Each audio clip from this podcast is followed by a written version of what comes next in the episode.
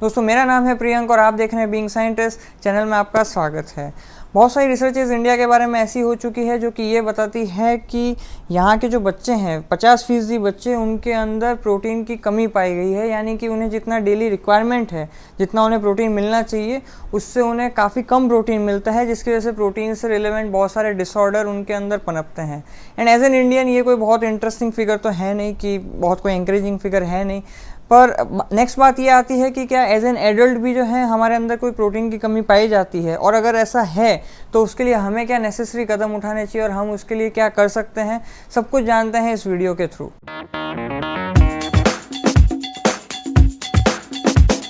अब आप शायद सोचो कि प्रोटीन की कमी और हमारे अंदर मतलब ऐसे कैसे हो सकता है? मतलब हम तो एकदम हेल्दी इंसान हैं हट्टे कट्टे हैं यू नो अंडे खाते हैं नॉनवेज खाते हैं, ज़रूरत पड़े तो इंसान भी खा जाए, है ना? तो हमारे अंदर तो कोई प्रोटीन की मतलब बात, कमी का सवाल ही नहीं उठता। तो हो सकता है आपकी डाइट बहुत अच्छी हो, मैं ये नहीं कह रहा I am just putting a question mark in front of you कि आप एक बार रियल टाइम में चेक कर लो। जैसे फॉर एग्जांपल मैंने जो है, मैंने एक ऐप है जिसका नाम है माई फिटनेस पैल वो मैंने उसको मैंने एक्सेस किया है और उसके थ्रू मैंने पता किया तो उसके अंदर बहुत सारे आप पूरे डेली जितना आप खाते हो, वो डाल सकते हो एक्सरसाइज करते हो तो वाटर वगैरह जो भी वो वहाँ पर बता देता है। तो वो आपके बॉडी वेट के हिसाब से वो बता देगा कि आपको कितने कैलोरीज की, कितने प्रोटीन की, कितने कार फाइबर वाटर सब की ज़रूरत है।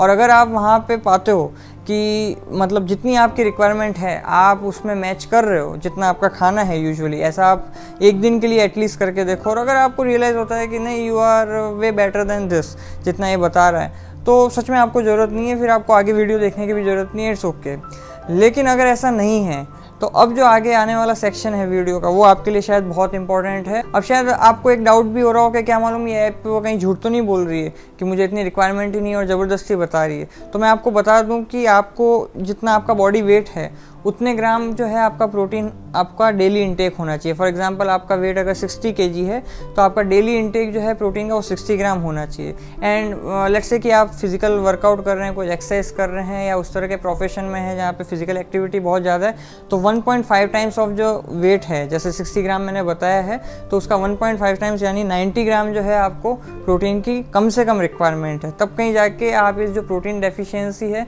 इससे बच सकते हो और लॉन्ग टर्म जो डिसऑर्डर आने हैं, वो कभी कभी आपको अपेयर नहीं होंगे। हो सकता है अभी आज की तारीख में आपको कोई भी एडवर्स इफ़ेक्ट अपनी बॉडी पे नज़र न नज़र आ रहा हो स्पेशली अगर आप लेट से 15 टू 35 की एज के अंदर हैं, क्योंकि इस समय बॉडी जो है यंग होती है अडेप्ट कर लेती है। लेकिन बाद में धीरे धीरे जाके जो है इफ़ेक्ट नज़र आना स्टार्ट होते हैं और ये तो मुझे बताने की ज़रूरत ही नहीं है कि आजकल 40 के लोगों में भी कमर दर्द और घुटने की प्रॉब्लम हो रही है तो वो सब किस वजह से हो रहा है। अच्छा अब बात आती है कि आपने मान लीजिए देख लिया कि हाँ ठीक है, मान लीजिए 60 ग्राम आपको रिक्वायरमेंट है और आपने जो है ऐप से कैलकुलेट कर लिया है खुद बैठ के कैलकुलेट कर लिया and you begin to feel कि यार हाँ यहाँ पे जो है स्कोप है। लेट से 20 ग्राम 25 ग्राम जो है मैं रेगुलरली मेरा मिस हो रहा है, उतना मैं नहीं ले रहा हूँ। तो अब इस गैप को कैसे फिल किया जाए? तो इस गैप को फिल करने के लिए आपने अक्सर सुना होगा कि प्रोटीन सप्लीमेंट्स आते हैं मार्केट के अंदर बहुत सारे। मार्केट में मेनली तीन टाइप के प्रोटीन आते हैं, एक आता है वे प्रोटीन, दूसरा सोया प्रोटीन और तीसरा आते हैं प्लांट प्रोटीन। और जिसके बारे में डिटेल के अंदर एक नेक्स्ट वीडियो में बता रहा हूँ ताकि आपको समझ में आ सके कि कौन सी जो है इन तीनों प्रोटीन में से आपके लिए एक बेटर चॉइस रहेगा एक डे टू डे लाइफ के लिए। लेकिन उन प्रोटीन सप्लीमेंट पे हमें किसी पे भी ब्लाइंडली नहीं जाना है। हमें अपनी बॉडी के हिसाब से एक इन्फॉर्म डिसीज़न लेना है जिसके बारे में आगे बात करने वाला हूँ। तो पहली बात की मैंने क्वांटिटी के लेवल पे कि आपको कितनी ज़रूरत है, वो आपने फिगर आउट किया। उसके हिसाब से आपको समझ में आया कि ओके इस क्वांटिटी को मैच करने के लिए हमें फ़ूड सप्लीमेंट की या प्रोटीन सप्लीमेंट की ज़रूरत है। अब बात आती है कि वो किस क्वालिटी का होना चाहिए। तो क्वालिटी में मैं आपको बताने वाला हूँ, बहुत सारे पैरामीटर तो आप कहीं से भी खरीद रहे हो, भले ऑफलाइन जाके अगर कहीं शॉप से खरीद रहे हैं या भले कहीं अमेजोन से फ्लिपकार्ट कहीं से भी खरीद रहे हैं। आप कुछ चीज़ों का ज़रूर ध्यान दें जिससे कि आपको समझ में आए कि वो क्वालिटी में कितनी उम्दा है कितनी कितनी अच्छी है। तो कुछ क्वालिटी की चीज़ें मैं आपको बता देता हूँ कि जैसे आप उसमें ज़रूर चेक करें कि उसका जो है पीडिकास वैल्यू क्या है, अगर अवेलेबल है। तो और ये जो पीडिकास वैल्यू है, वो ये बताता है कि किस तरह से जो है प्रोटीन कितना डाइजेस्ट होने की क्षमता रखता है। और जितना ज़्यादा उसका डाइजेस्टिबिलिटी होगा, उतना ज़्यादा वो इजीली आपकी बॉडी के अंदर आगे जाके प्रोसेस हो पाएगा।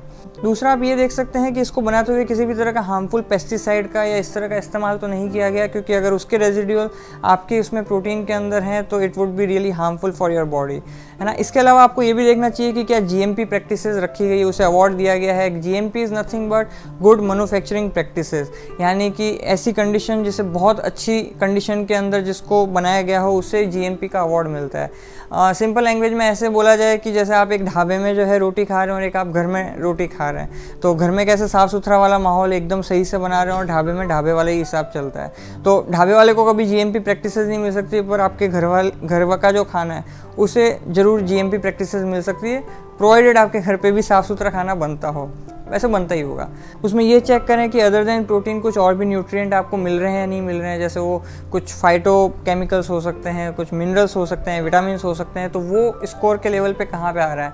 एक F double S A I करके जो है हमारा यहाँ पे फ़ूड लेवल के ऊपर चेक करने का कितना अच्छा क्वालिटी का है, वो एक रेगुलेशन रेगुलेटरी बॉडी है। तो क्या वो F S S A I approved है या नहीं है? तो ये कुछ पैरामीटर्स हैं जो आप ज़रूर देखें। कि जिससे आपको समझ में आएगा कि वो प्रोटीन सच में खरीदने लायक है या नहीं है, उनको इतना अप्रूवल मिला है या नहीं मिला है।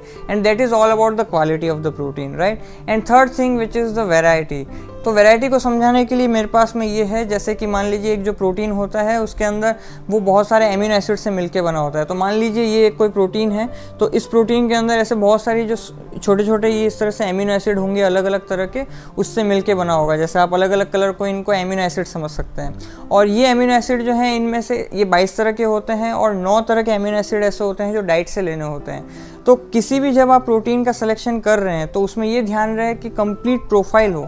यानी कि वो सारे के सारे एमिनो एसिड जो आपको बॉडी के लिए चाहिए, वो वहाँ पे अवेलेबल हो, वो वहाँ पे कहीं भी कम ना पड़ रहे हो।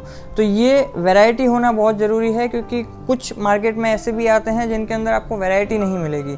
कोई पर्टिकुलर एमिनो एसिड नहीं मिलेगा तो आगे जाके वो प्रोटीन का सिंथेसिस कैसे करेगा? तो अगर इस सारे को समअप करना हो तो मैं आपको इन तीन लेवल पर आपको ज़रूर बताना चाहूँगा कि एक तो क्वान्टिटी के लेवल पर आप देखें कि कितना क्वांटिटी आपको चाहिए, उसके हिसाब से आप जो है सिलेक्शन कर सकते हैं। एक क्वालिटी के हिसाब से देखें, जो जो मैंने आपको स्टैंडर्ड्स बताए उनके हिसाब से, और एक वैरायटी के हिसाब से देखें कि क्या वो बहुत सारी एक प्रोफ़ाइल दे रहा है अमीनो एसिड की, जिससे कि आपके अंदर जाके किसी भी तरह का प्रोटीन बनना हो, वो बनने में हेल्प मिल सके। तो आज के लिए इतना ही, फिर आपसे मुलाकात होगी। जय विज्ञान।